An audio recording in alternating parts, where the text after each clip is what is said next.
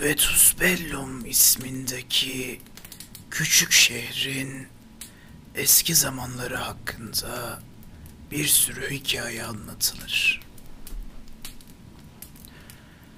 Bu hikayelerin birçoğu şimdilerde adı unutulmuş olan o büyük savaş üstünedir.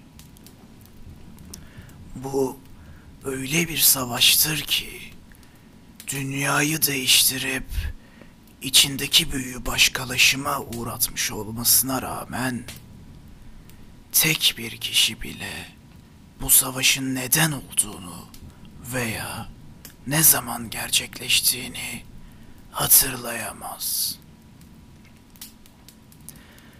Bu savaşta kaybedilenler hala hissedilse de konuşulmaz ve bu savaş hakkında konuşanlara kötü gözle bakılır.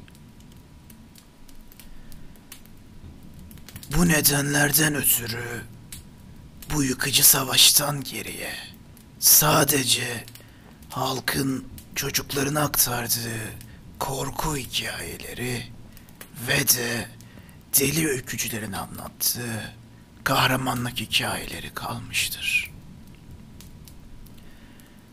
Size anlatacağım bu öykü bir kahramanlık hikayesi değil.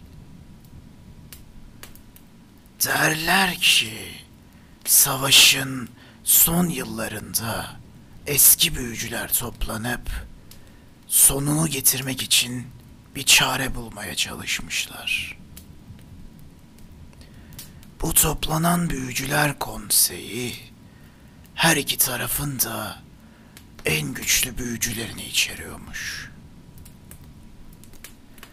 Yapacakları hiçbir şeyin şu savaşı durduramayacağını fark eden büyücülerden biri ortaya daha önce duyulmamış bir fikir sunmuş.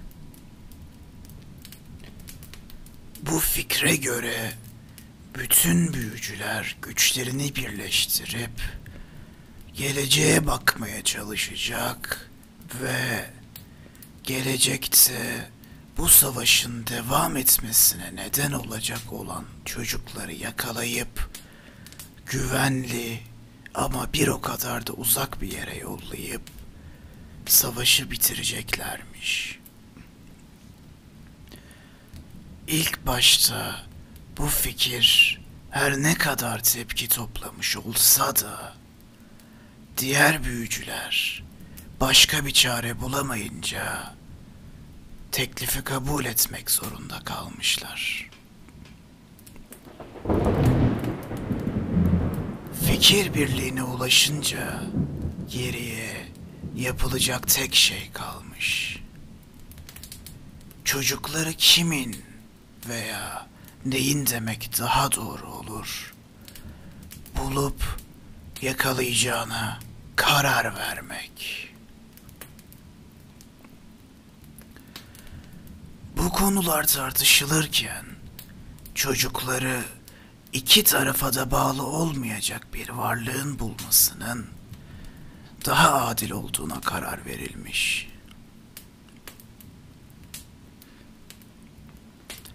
Onları nerede olursa olsun bulacak ve yakalayacak bir varlık oluşturmak için büyücüler 40 günü aşkın bir süre boyunca nefes almadan çalışmışlar.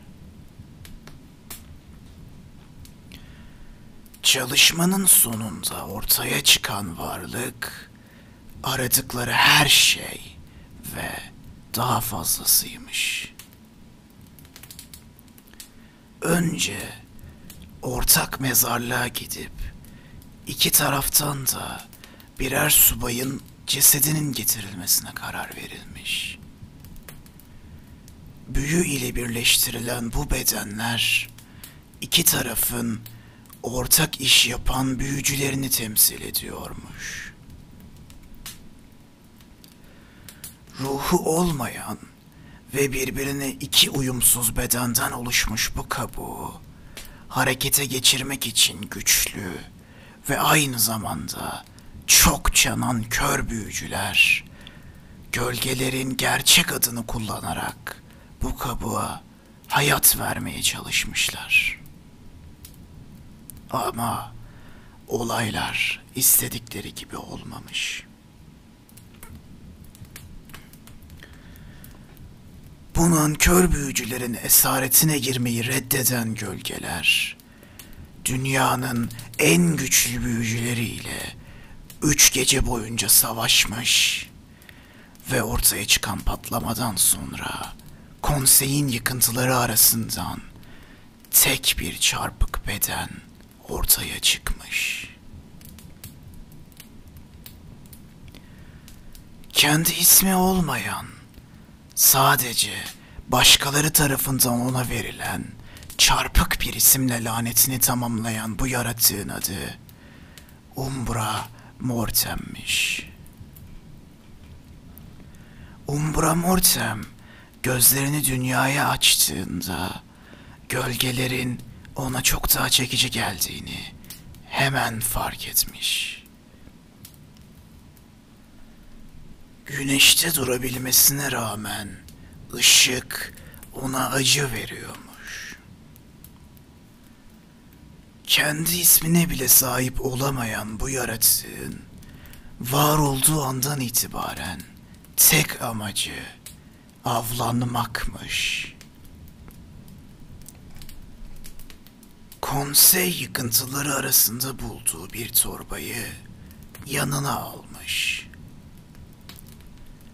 Bu torba dışarıdan sıradan gibi gözükse de aslında içinde sonsuzluğu barındırıyormuş.